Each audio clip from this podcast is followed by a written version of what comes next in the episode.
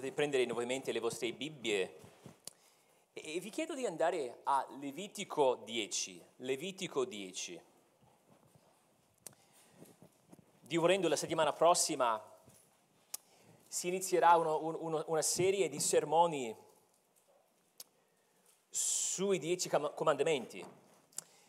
Però stamattina vogliamo affrontare un testo che, che in un certo senso ci preparerà per quello studio. Levitico 10. E in Levitico 10 si trova una storia affascinante, una storia che ci mette faccia a faccia con la santità di Dio. La storia di Nadab e Abiu. Leggiamo questa storia prima di pregare. Levitico 10. Nadab e Abiu, figli di Aaronne, presero ciascuno il suo tribolo, vi misero dentro del fuoco, vi posero sopra dell'incenso e offrirono davanti al Signore del fuoco estraneo, diverso da ciò che egli aveva loro ordinato. Allora un fuoco uscì dalla presenza del Signore e li divorò. Così morirono davanti al Signore. Allora Mosè disse ad Aaronne, questo è quello di cui il Signore ha parlato quando ha detto, io sarò santificato per mezzo di quelli che mi, sono, che mi stanno vicino e sarò glorificato in presenza di tutto il popolo. Aaronne tacque. Mosè chiamò Misael e Elsafan, figli di Uziel, zio di Aaronne, e disse loro, avvicinatevi, portate via il vostro fratelli dal santuario, fuori dal campamento. Essi si avvicinarono e li portarono via nelle loro tuniche, fuori dal campamento, come Mosè aveva detto. Mosè disse ad Aaronne, a Eliezer e a Ittamar, suoi figli, non andate a campo, eh, non andate a capo scoperto e non vi stracciate le vesti, affinché non moriate e il Signore non si, non si adiri contro tutta la comunità, ma i vostri fratelli, tutta quanta la casa di Israele, facciano pure cordoglio per quelli che il Signore ha bruciati. Non vi allontanate dall'ingresso della tenda di convegno, altrimenti morirete, perché l'olio dell'unzione del Signore è su di voi. Ed essi fecero come Mosè aveva detto. Preghiamo. Signore, soltanto leggendo questo testo vediamo la sua intensità, vediamo questo scoppio della tua santità. E non vogliamo studiarlo con leggerezza, non vogliamo fingere di, già, di aver già capito la tua santità. Parliamo di santità, sappiamo cosa significa, però eh, voglio pregarti che stamattina tu possa inondarci di una nuova comprensione del tuo carattere. Fa questo per la tua gloria, ti chiedo, nel nome di Cristo. Amen. L'inizio del capitolo 10 del libro di Levitico è senz'altro una storia sconvolgente. Troviamo insomma la morte di due fratelli, Nadab e Abiu. E se guardate il versetto 1, vediamo che fin dall'inizio dobbiamo capire che questi due fratelli sono i figli di Aaronne. Accade tutto ciò mentre Aaronne stava lì a guardare. E Mosè vuole che, che vediamo questo. Questi due ragazzi non sono ragazzi staccati da, dalla scena, sono i figli di Aarone. E, e come si vedrà, la, la risposta di Aarone ci insegna qualcosa di importante su questo testo. Si potrebbe dire che la risposta di Aarone a tutta questa faccenda è per certi versi la chiave interpretativa. È difficile davanti a un testo così immedesimarci. C- come possiamo metterci nei panni di quel padre, quel giorno? E, e mentre dobbiamo mettere che, che è veramente impossibile, vogliamo capire qualcosa per quanto riguarda quello che sperimentò Aaron in quel giorno. Dobbiamo immaginare un giorno di immensa gioia e poi un evento di angoscia imperdonabile. E poi dobbiamo immaginare che quei due eventi si um, sono mescolati in un solo giorno. Dobbiamo combinare, far combaciare questi due sentimenti. E non vogliamo mai sminuire l'importanza di quello che stiamo leggendo con un'illustrazione imperfetta. Però magari una piccola riflessione potrebbe aiutarci a capire l'importanza di quel giorno. Possiamo immaginare il primo giorno della scuola dalla prospettiva di un genitore. Ci sono tantissime preparazioni. Si devono raccogliere un sacco di cose, cartelle, il famoso astuccio, ma magari si fa colazione insieme. Ci, ci sono delle foto, forse c'è la passeggiata verso la scuola. Il bambino indossa il grembiule che la sera prima è stato stirato con molta attenzione. I genitori, o il genitore senza dubbio emozionato, fiero, gioioso di quel giorno importante, rappresenta il culmine di un sacco di preparazioni. Quindi abbiamo quell'immagine gioiosa da, da un lato e dall'altro lato Possiamo immaginare la morte di un figlio. E tra le cose più penose che un genitore può subire in questa vita. E ora dobbiamo immaginare un'esperienza che provoca, che suscita estrema gioia da una parte e estrema angoscia dall'altra parte sullo stesso giorno. Perché in questo passo quei due estremi si combattono. Il cordoglio segue l'esultanza. Il giorno della loro morte, di cui abbiamo appena letto, non era un giorno qualsiasi. Morirono il primo giorno che il sistema sacrificale era operativo.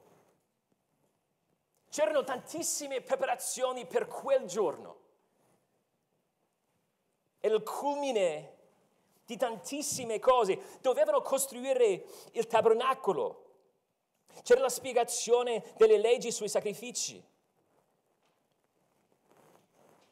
Dovevano, dovevano capire tutte le cose che facevano parte del culto. Infatti il capitolo 8 descrive la consacrazione descrive la consacrazione di Aarone e i suoi figli. Prima che loro potessero servire come sacerdoti, dovevano fare tutte queste preparazioni. E dovete capire che non era un compito semplice. E, e, e vogliamo arrivare al capitolo 10, però prima dobbiamo dire qualcosa sui capitoli 8 e 9. Guardate il capitolo 8. Nei primi tre versetti, 1 a 3, capitolo 8, vediamo che tutta la comunità fu convocata, convocata per, la, per, la, loro consacrazione, quella di Aarone e i suoi figli. Poi nel versetto 6, 8, 6, vediamo che Mosè li lavò con dell'acqua. E saltate al versetto 13. 8, 13, Mosè li vestì di tuniche, li cinse di cinture e legò sul loro capo delle mitre. Poi nei versetti 14, 18, 22 si parlano di sacrifici. Fecero parte di tre sacrifici. E poi nel versetto 24, 8, 24, Mosè mise del sangue dal montone dalla, della consacrazione sull'estremità del loro orecchio destro, sul pollice della loro mano destra e sull'alluce del loro piede destro. E poi, sempre nel, nel capitolo 8, guardate i versetti 27 e 28. Fece fecero parte del sacrificio di consacrazione. Nel versetto 30 Mosè spruzzò loro e i loro paramenti con dell'olio dell'unzione, del sangue. Nel versetto 31 mangiarono del carne e del pane. E poi nel versetto 33 infine rimasero sette giorni all'ingresso della tenda di convegno. All'inizio del capitolo 9 leggiamo nel versetto 1 che era l'ottavo giorno. L'ottavo giorno si misero ad aiutare Aarone a fare cosa? A preparare i sacrifici nel tabernacolo. E lo scopo di tutto quello che facevano, secondo i versetti 4 e 6, 9 4 e 9 6, era quello di far apparire la gloria del Signore. Ecco lo scopo, l'apparizione della gloria del Signore. E il culmine di tutte queste attività complesse era proprio quella, la presenza visibile della gloria del Signore. Guardate la fine del capitolo 9. Leggiamo la fine del capitolo 9, iniziando il versetto 22. Poi Aaronne alzò le mani verso il popolo e lo benedisse. E dopo aver fatto il sacrificio espiatorio, l'olocausto i sacrifici di riconoscenza, scese giù dall'altare. Mosè e Aaronne entrarono nella tenda di convegno poi uscirono e benedissero il popolo e la gloria del Signore apparve a tutto il popolo.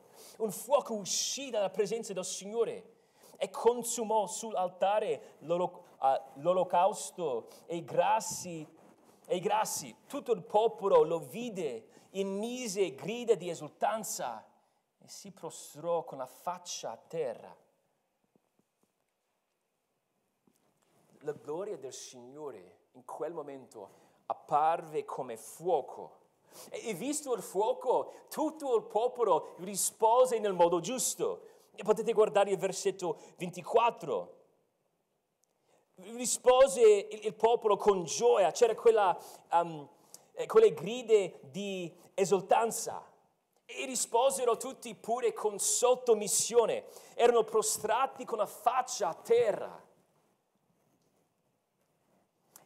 e, e non lasciarti ingannare dalla distinzione, dalla separazione tra questi due capitoli, cioè tra il capitolo 9 e il capitolo 10. Perché gli avvenimenti del capitolo 10 ebbero luogo, ebbero luogo quando?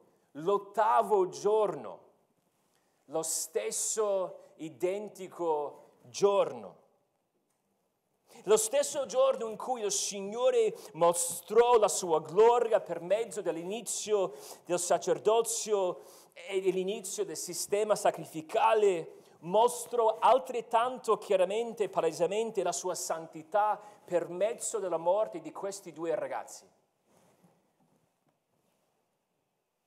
Lo stesso giorno, esultanza, gioia immensa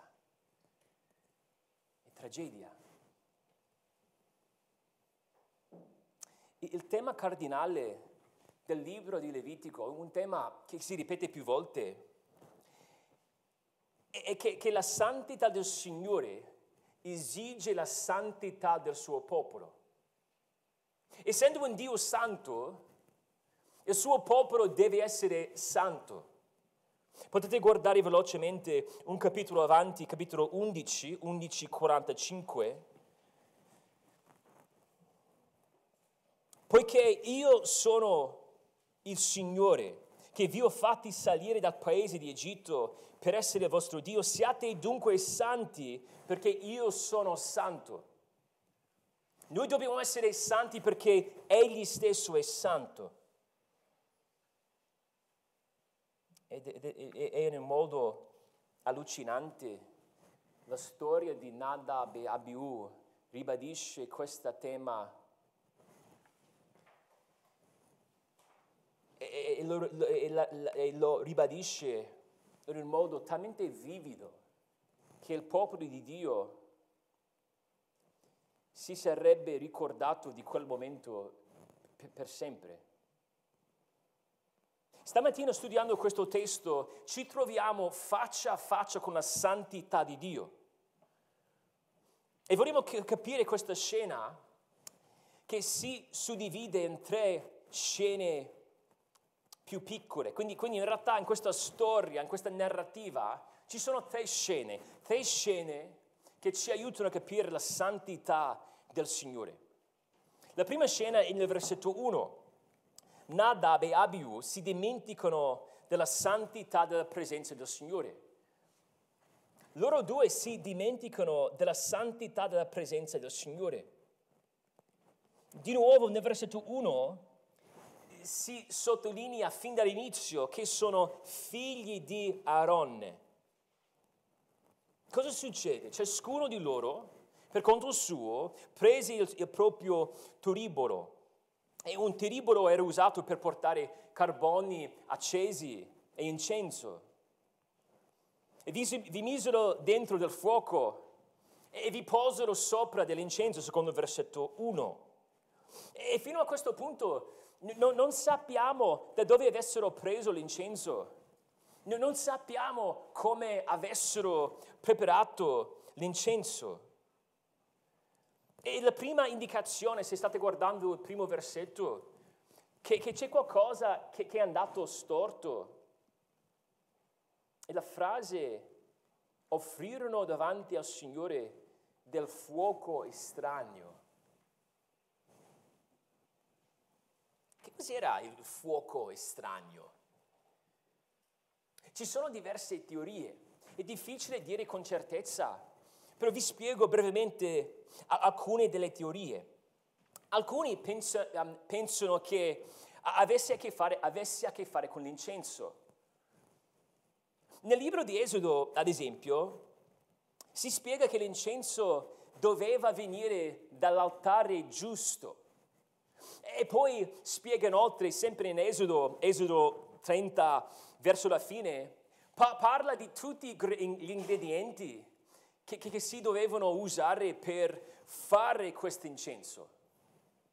Ci voleva l'incenso, giusto? Allora, forse avevano sbagliato l'altare o la preparazione dell'incenso.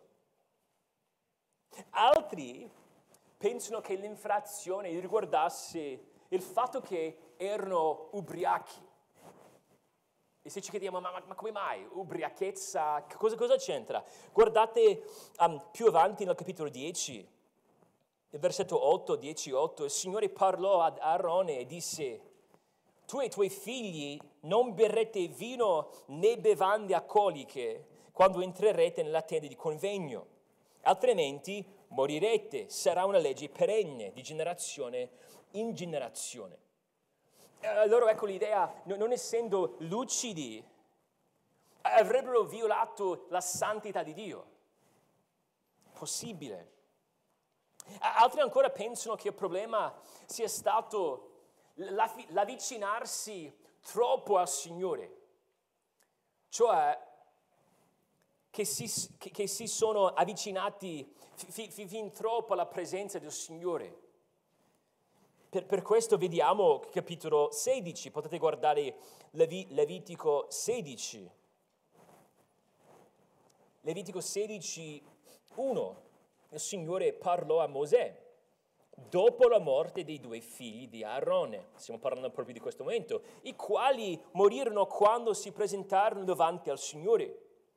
Il Signore disse a Mosè, parla ad Aarone tuo fratello, e digli di non entrare in qualsiasi tempo nel santuario, nel santuario di là della cortina davanti al propiziatorio che è sull'altare affinché non muoia, perché io apparirò nella nuvola sul propiziatorio.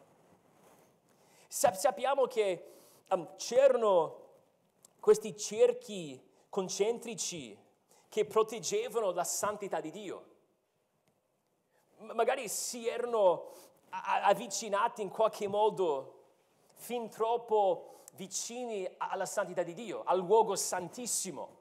Può darsi che al capitolo 16 stia parlando di qualcosa simile. C'è ancora un altro, un, pastore, che, che pensa che essendo così presi dall'emozione di questo giorno, l'ottavo giorno, erano così entusiasti dal fatto che erano vicini alla presenza de, del Signore e vedevano tutto quello che, che, succedeva e loro si, si, volessero coinvolgere ancora di più. Erano così presi dalle emozioni che facevano qualcosa che, che non dovevano fare. E se mi chiedete quale sia la soluzione giusta, non penso che possiamo sapere con certezza. E c'è sempre la possibilità pure che, che, che fosse, uh, che sia stata una combinazione di, di, queste trasgressioni. Non sappiamo con certezza esattamente co- co- come mai furono uccisi in questo modo. La cosa specificata nel nostro brano è che era un fuoco, e guardate di nuovo nel, nel capitolo 10, diverso alla fine del versetto 1, diverso da ciò che egli aveva loro ordinato. In qualche modo si trattava di una disubbidienza chiara. E questo è veramente stonante. Arrivate a questo punto nel libro, quella frase ci indica qualcosa di molto importante. Nel capitolo 8 e nel capitolo 9 vediamo una specie di ritornello. Avevano fatto tutto come il Signore aveva ordinato Mosè. E si vede questo ritornello, ad esempio, um, nel capitolo 9, uh, 10, 9, 10, verso la fine, come il Signore aveva ordinato a Mosè.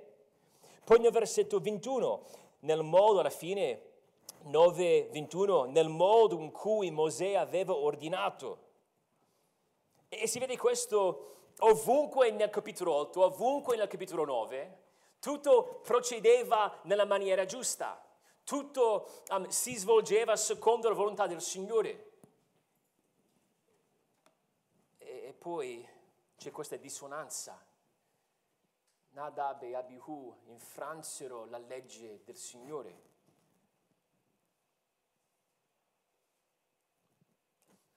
Riconosciamo la santità di Dio quando osserviamo i, suoi comandamenti.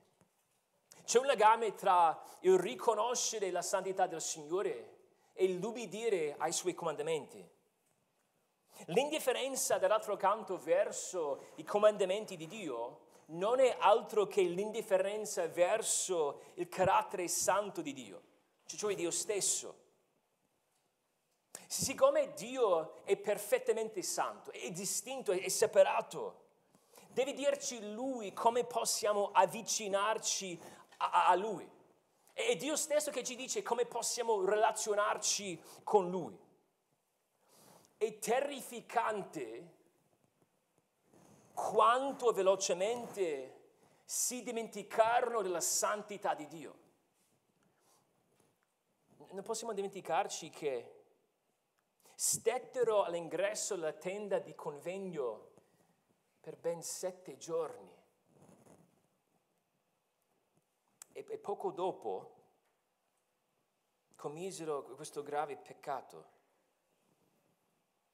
Vediamo la velocità con la quale ci dimentichiamo della santità del nostro Dio. E possiamo dedurre da questo testo che senza la parola, senza la grazia della parola di Dio applicata dallo Spirito di Dio, non ci vuole tanto tempo prima che ci dimentichiamo del carattere del, carattere del nostro Signore. Dobbiamo capire al centro, a cuore della nostra, della nostra vita cristiana, a Dio importa come gli ci avviciniamo. A Dio importa come gli ci avviciniamo. Noi non possiamo decidere noi E quando mi comporto come se potessi decidere io come avvicinarmi a Dio, come interagire con Lui, non sto dicendo altro che Dio non è veramente santo. Dovete capire, è quella logica del libro di Levitico.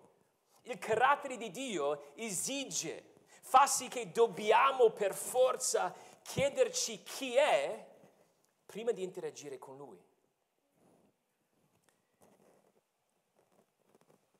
La, la sua santità esige che sia Dio a decidere come deve essere adorato. C'è una seconda scena che si vede nel versetto 2. Una seconda scena. Il Signore distrugge un tentativo di compromettere la sua santità. Il Signore distrugge un, un tentativo di compromettere la sua santità. So che avete sentito Massimo parlare del cibo thailandese, buonissimo.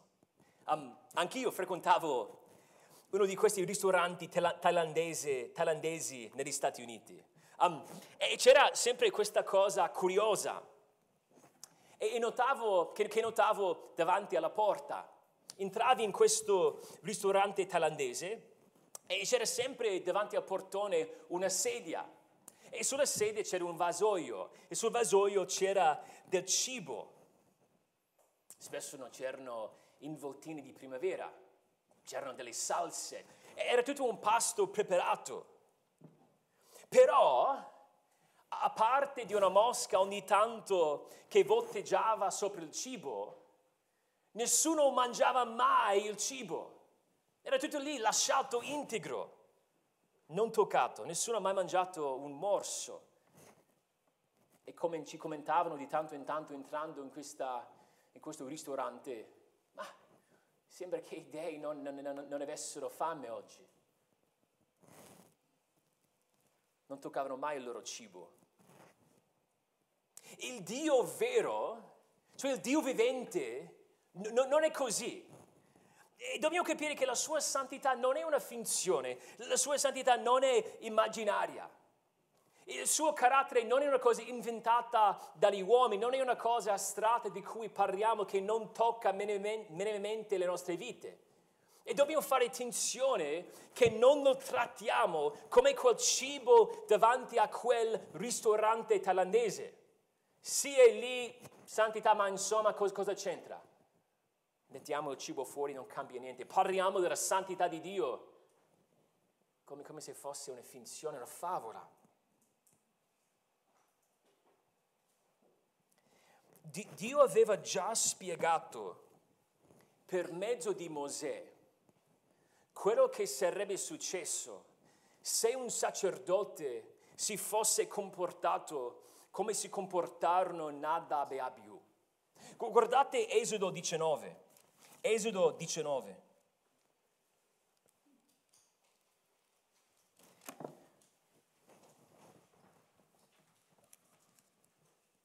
Esodo 19 è, è, verse, è, nel versetto 22, 19, 22. Anche i sacerdoti che si avvicinano al Signore si santificano affinché il Signore non si avventi contro di loro non era una sorpresa quello che era successo. Tornate a, a, a, a Levitico 10, Levitico 10, perché nel versetto 2 leggiamo che, che un fuoco uscì dalla presenza de, de, de, del Signore. La frase è uguale alla frase che avevamo letto nel versetto 24 del capitolo 9.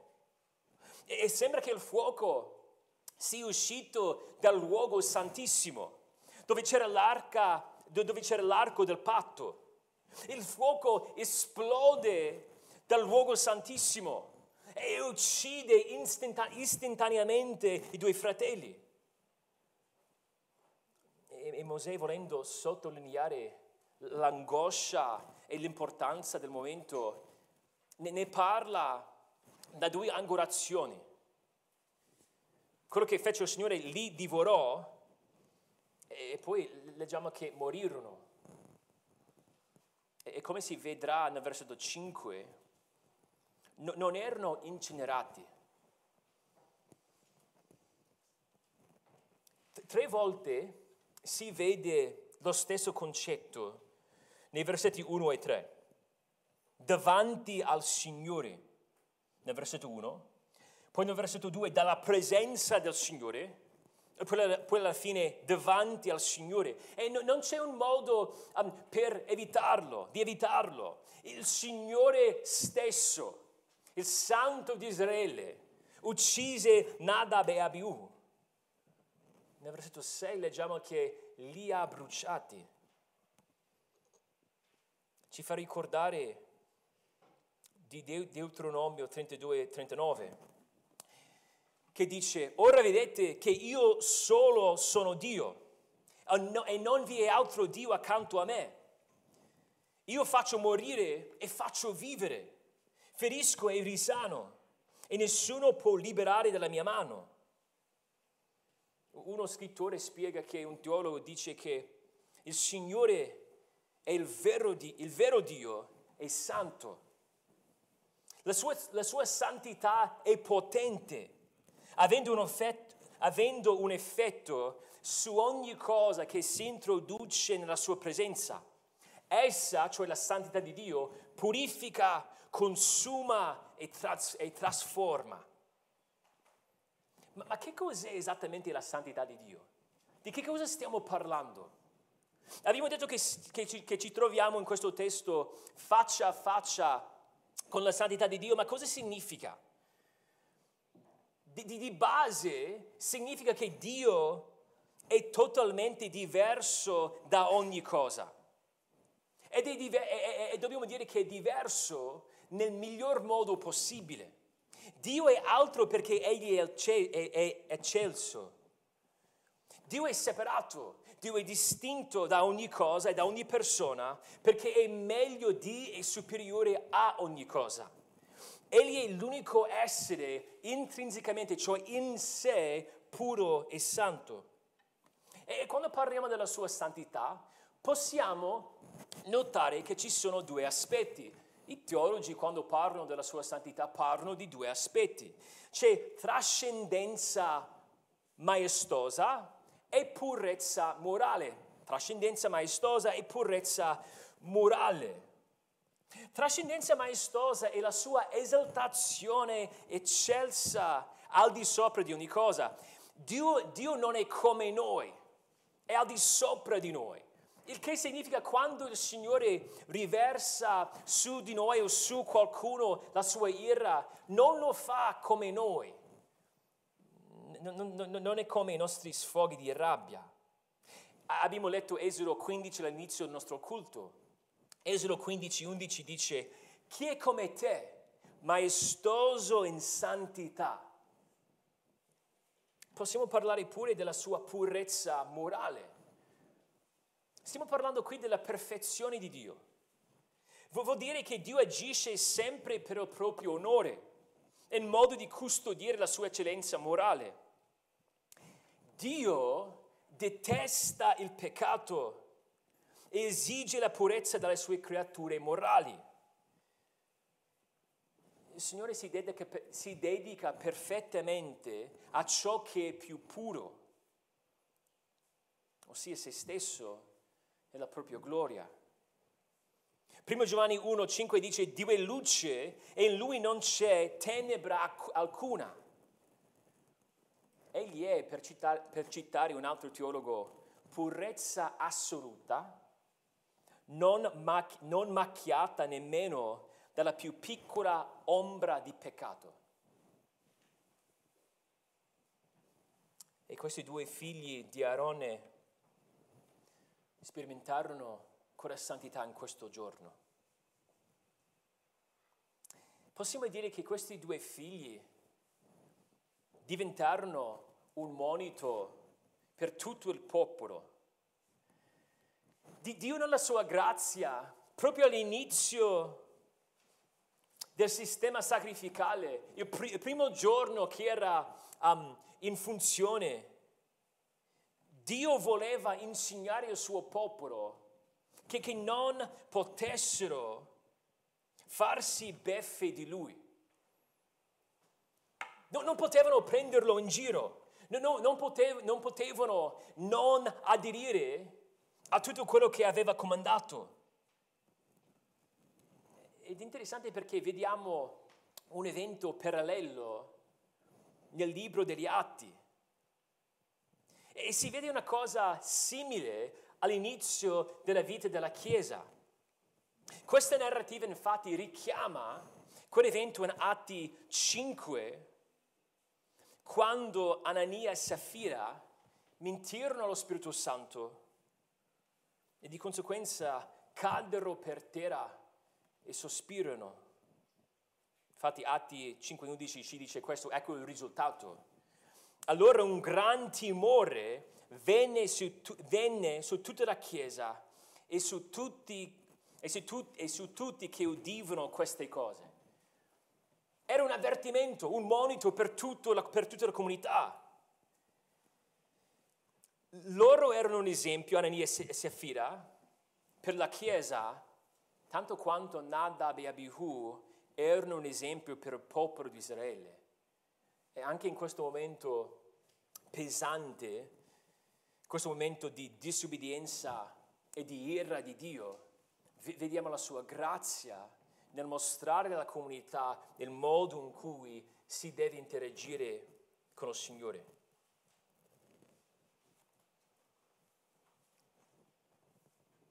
Che ne pensate della santità del Signore? Potete dire che amate la santità del Signore? Ed è una, domanda, è una domanda importante, forse una domanda strana per certi versi, però è una domanda importante perché se non amiamo la santità di Dio, in qualche modo stiamo ammettendo che non amiamo Dio stesso.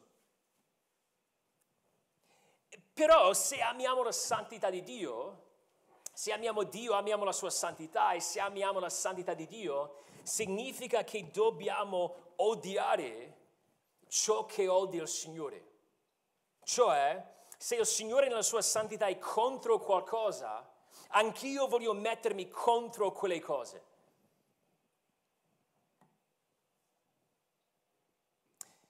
Se il sole dovesse cessare di splendere, se il suo corpo fosse annerito, non sarebbe più il sole.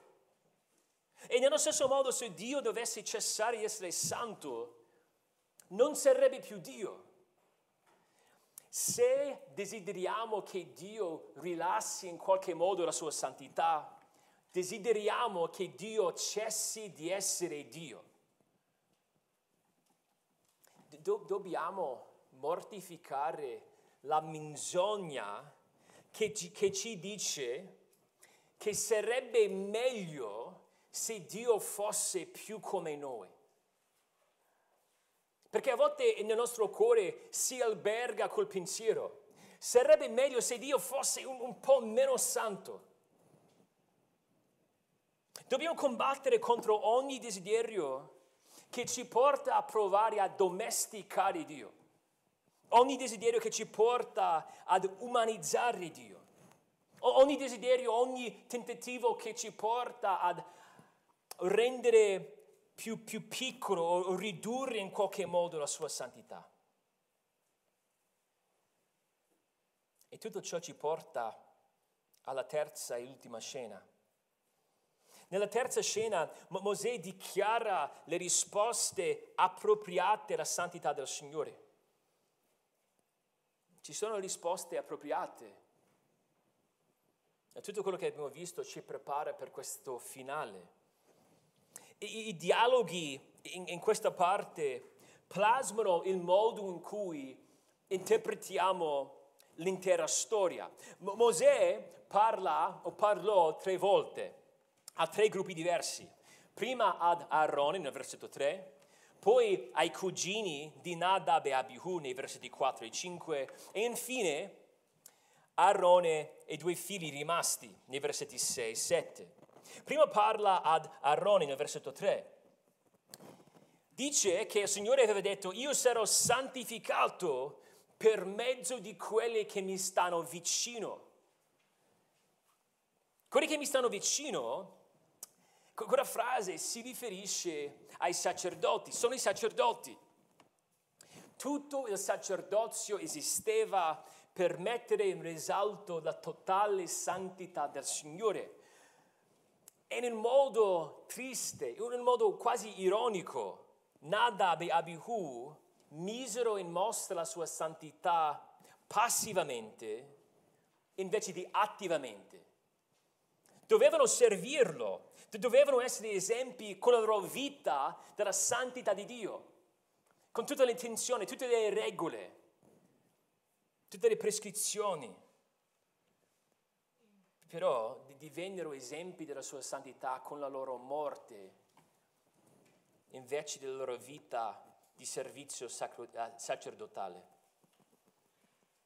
Sarò, secondo il versetto 3, il Signore dice, sarò glorificato in presenza di tutto il popolo. L'idea di gloria nella lingua ebraica ha a che fare con pesantezza, con uh, gravità. E in realtà è l'opposto della leggerezza, è l'opposto il contrario di qualcosa di insignificante, qualcosa di scontato. E vediamo che c'è un legame tra la gloria di Dio e la santità di Dio. Possiamo dire che la santità di Dio è la sua gloria nascosta e la gloria di Dio è la sua santità rivelata. La gloria di Dio non è altro che il rendere pubblico il suo carattere e al centro del suo, del suo carattere si trova la sua santità. Quando Dio si mostra grande, quando dimostra la sua gravità, la sua pesantezza, lo spessore del suo carattere, cosa sta facendo? Sta mettendo in mostra, sta pubblicizzando la sua santità. Ricordate la, la vocazione di Isaia, Isaia 6? I serafini cosa, cosa dissero? Tre volte, santo, santo, santo. E poi cosa dissero? Tutta la terra è piena della sua gloria. E alla fine del versetto 3 la risposta di Aarone è semplice. Tacque. Ci saremmo aspettati forse una risposta di diversa. Pianto di rotto, un grido d'angoscia, intenso tumulto, agitazione, angoscia, sofferenza. Ma, ma c'è una specie di inquietante calma, un silenzio lacerante. E il suo silenzio è l'affermazione che Dio ha agito giustamente. Il suo silenzio è l'affermazione che Dio agì in modo conforme al suo carattere, al suo carattere, cioè alla sua perfezione.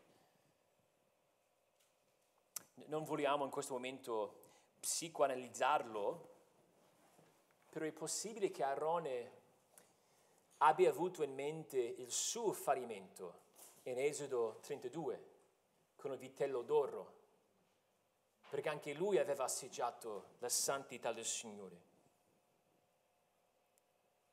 Poi nei versetti 4 e 5 Mosè parlò, rivolse la parola ai cugini di Nadab e Abiu. Misael e Elsafan sono i parenti di Nadab e Abihu, sono cugini di secondo grado loro dovevano, secondo il versetto 4, portare via le salme dei loro cugini. Aarone e i suoi figli rimasti dovevano rimanere lì davanti al tabernacolo per portare, per portare avanti il culto e perciò ci volevano questi altri parenti per dargli una mano. Nel versetto 5 leggiamo che i loro cadaveri furono trascinati fuori dall'accampamento. Eh, abbiamo letto, capitolo 8, che avevano messo le tuniche come una parte della loro ordinazione per il sacerdozio. E ora, nelle stesse tuniche, furono trascinati fuori, fuori dal campamento. Erano consacrati per servire il Dio Santo. Ora non possono nemmeno stare nel campamento. E poi infine Mosè parlò ad Aaronne e ai due figli rimasti, versetti 6 e 7. Ad Aaronne e agli altri due figli, agli altri due figli fu vietato piangere Nadab e Abiu. Non, non, non, non potevano fecere lutto, non potevano fare lutto. Erano ancora consecrati, avevano ancora l'olio di unzione e, e pertanto dovevano mettersi a lavorare. La santità del Signore era più importante dei loro sentimenti. Non potevano andare via. E sapete che, che nel mezzo di, di, di, questa, di questo esempio, di, questa scena che dimostra la santità del Signore, vediamo la misericordia e la grazia del Signore, la sua benignità. Perché secondo il versetto 6, tutto il popolo fece cordoglio per Nadab e Abihu. Era una grazia, una benedizione del Signore per Aarone. C'era qualcuno che pianse la loro mancanza.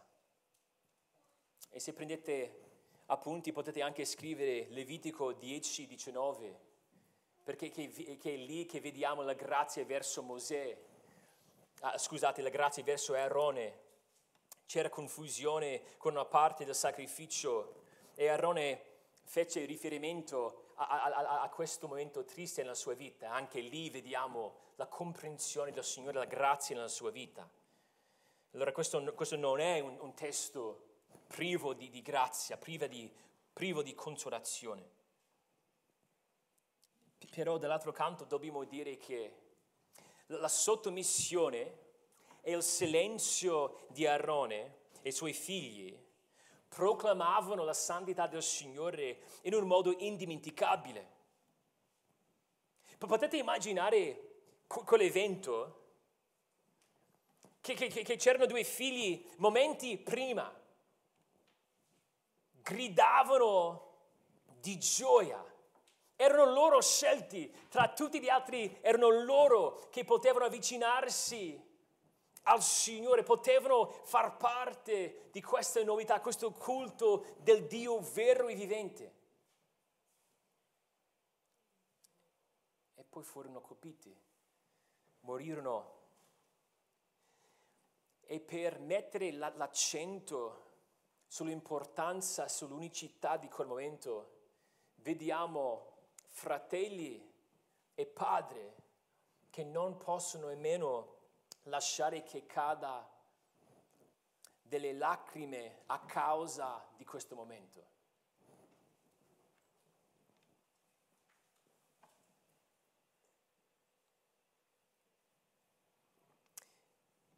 Ci troviamo faccia a faccia con la santità del nostro Dio.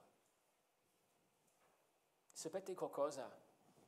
Come creature cadute, sarebbe più facile che, che, che noi creassimo un nuovo mondo da nulla, che diventassimo noi stessi santi senza l'aiuto di Dio. Se stai pensando tra, tre, tra te e te, ma io non avrei mai fatto quello che fecero loro, se, se, se, se, ti trovi tentato di pensare, ma forse in qualche modo me, me la cavo, forse in qualche modo mi basta la mia santità, sarebbe più facile che tu crei un mondo nuovo da nulla, che tu diventi santo nelle tue capacità davanti al Signore. Allora cosa possiamo fare alla fine di questo studio? Dobbiamo pensare a Gesù Cristo Dobbiamo pensare alla croce di Cristo. Dobbiamo renderci conto che noi non potremo mai chiamarci santi se Cristo stesso non, non fosse la nostra santità. Non, non saremmo mai stati santi, chiamati santi davanti al Signore se Cristo stesso non avesse provveduto una santità per noi. Primo Corinzi ci dice che Cristo è la nostra santificazione. Cristo visse una vita perfettamente santa. Cristo ha, ha soddisfatto perfettamente la santa legge di Dio. Cristo ha placato perfettamente la santa ira di Dio sulla croce. E in Cristo e solo in Cristo possiamo ringraziare Dio per la sua santità. Fuori Cristo la santità di Dio ci, ci uccide.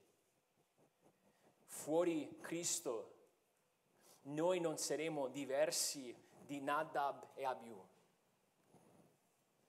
Però in Cristo la santità del nostro Dio ci rallegra il cuore. E il nostro Signore non è un uomo, non è come noi, è santo, è un fuoco che divora. Preghiamo. Signore, vogliamo adorarti per la tua santità.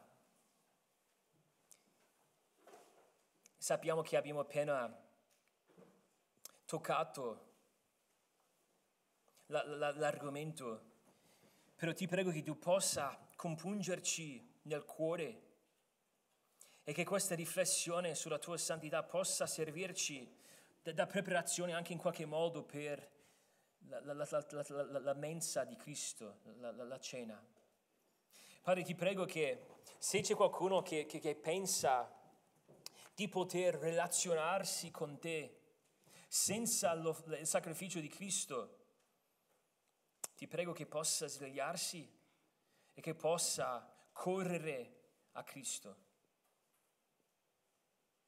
Che possiamo amare la tua santità per mezzo di Cristo. Preghiamo nel nome santo di Gesù Cristo. Amen.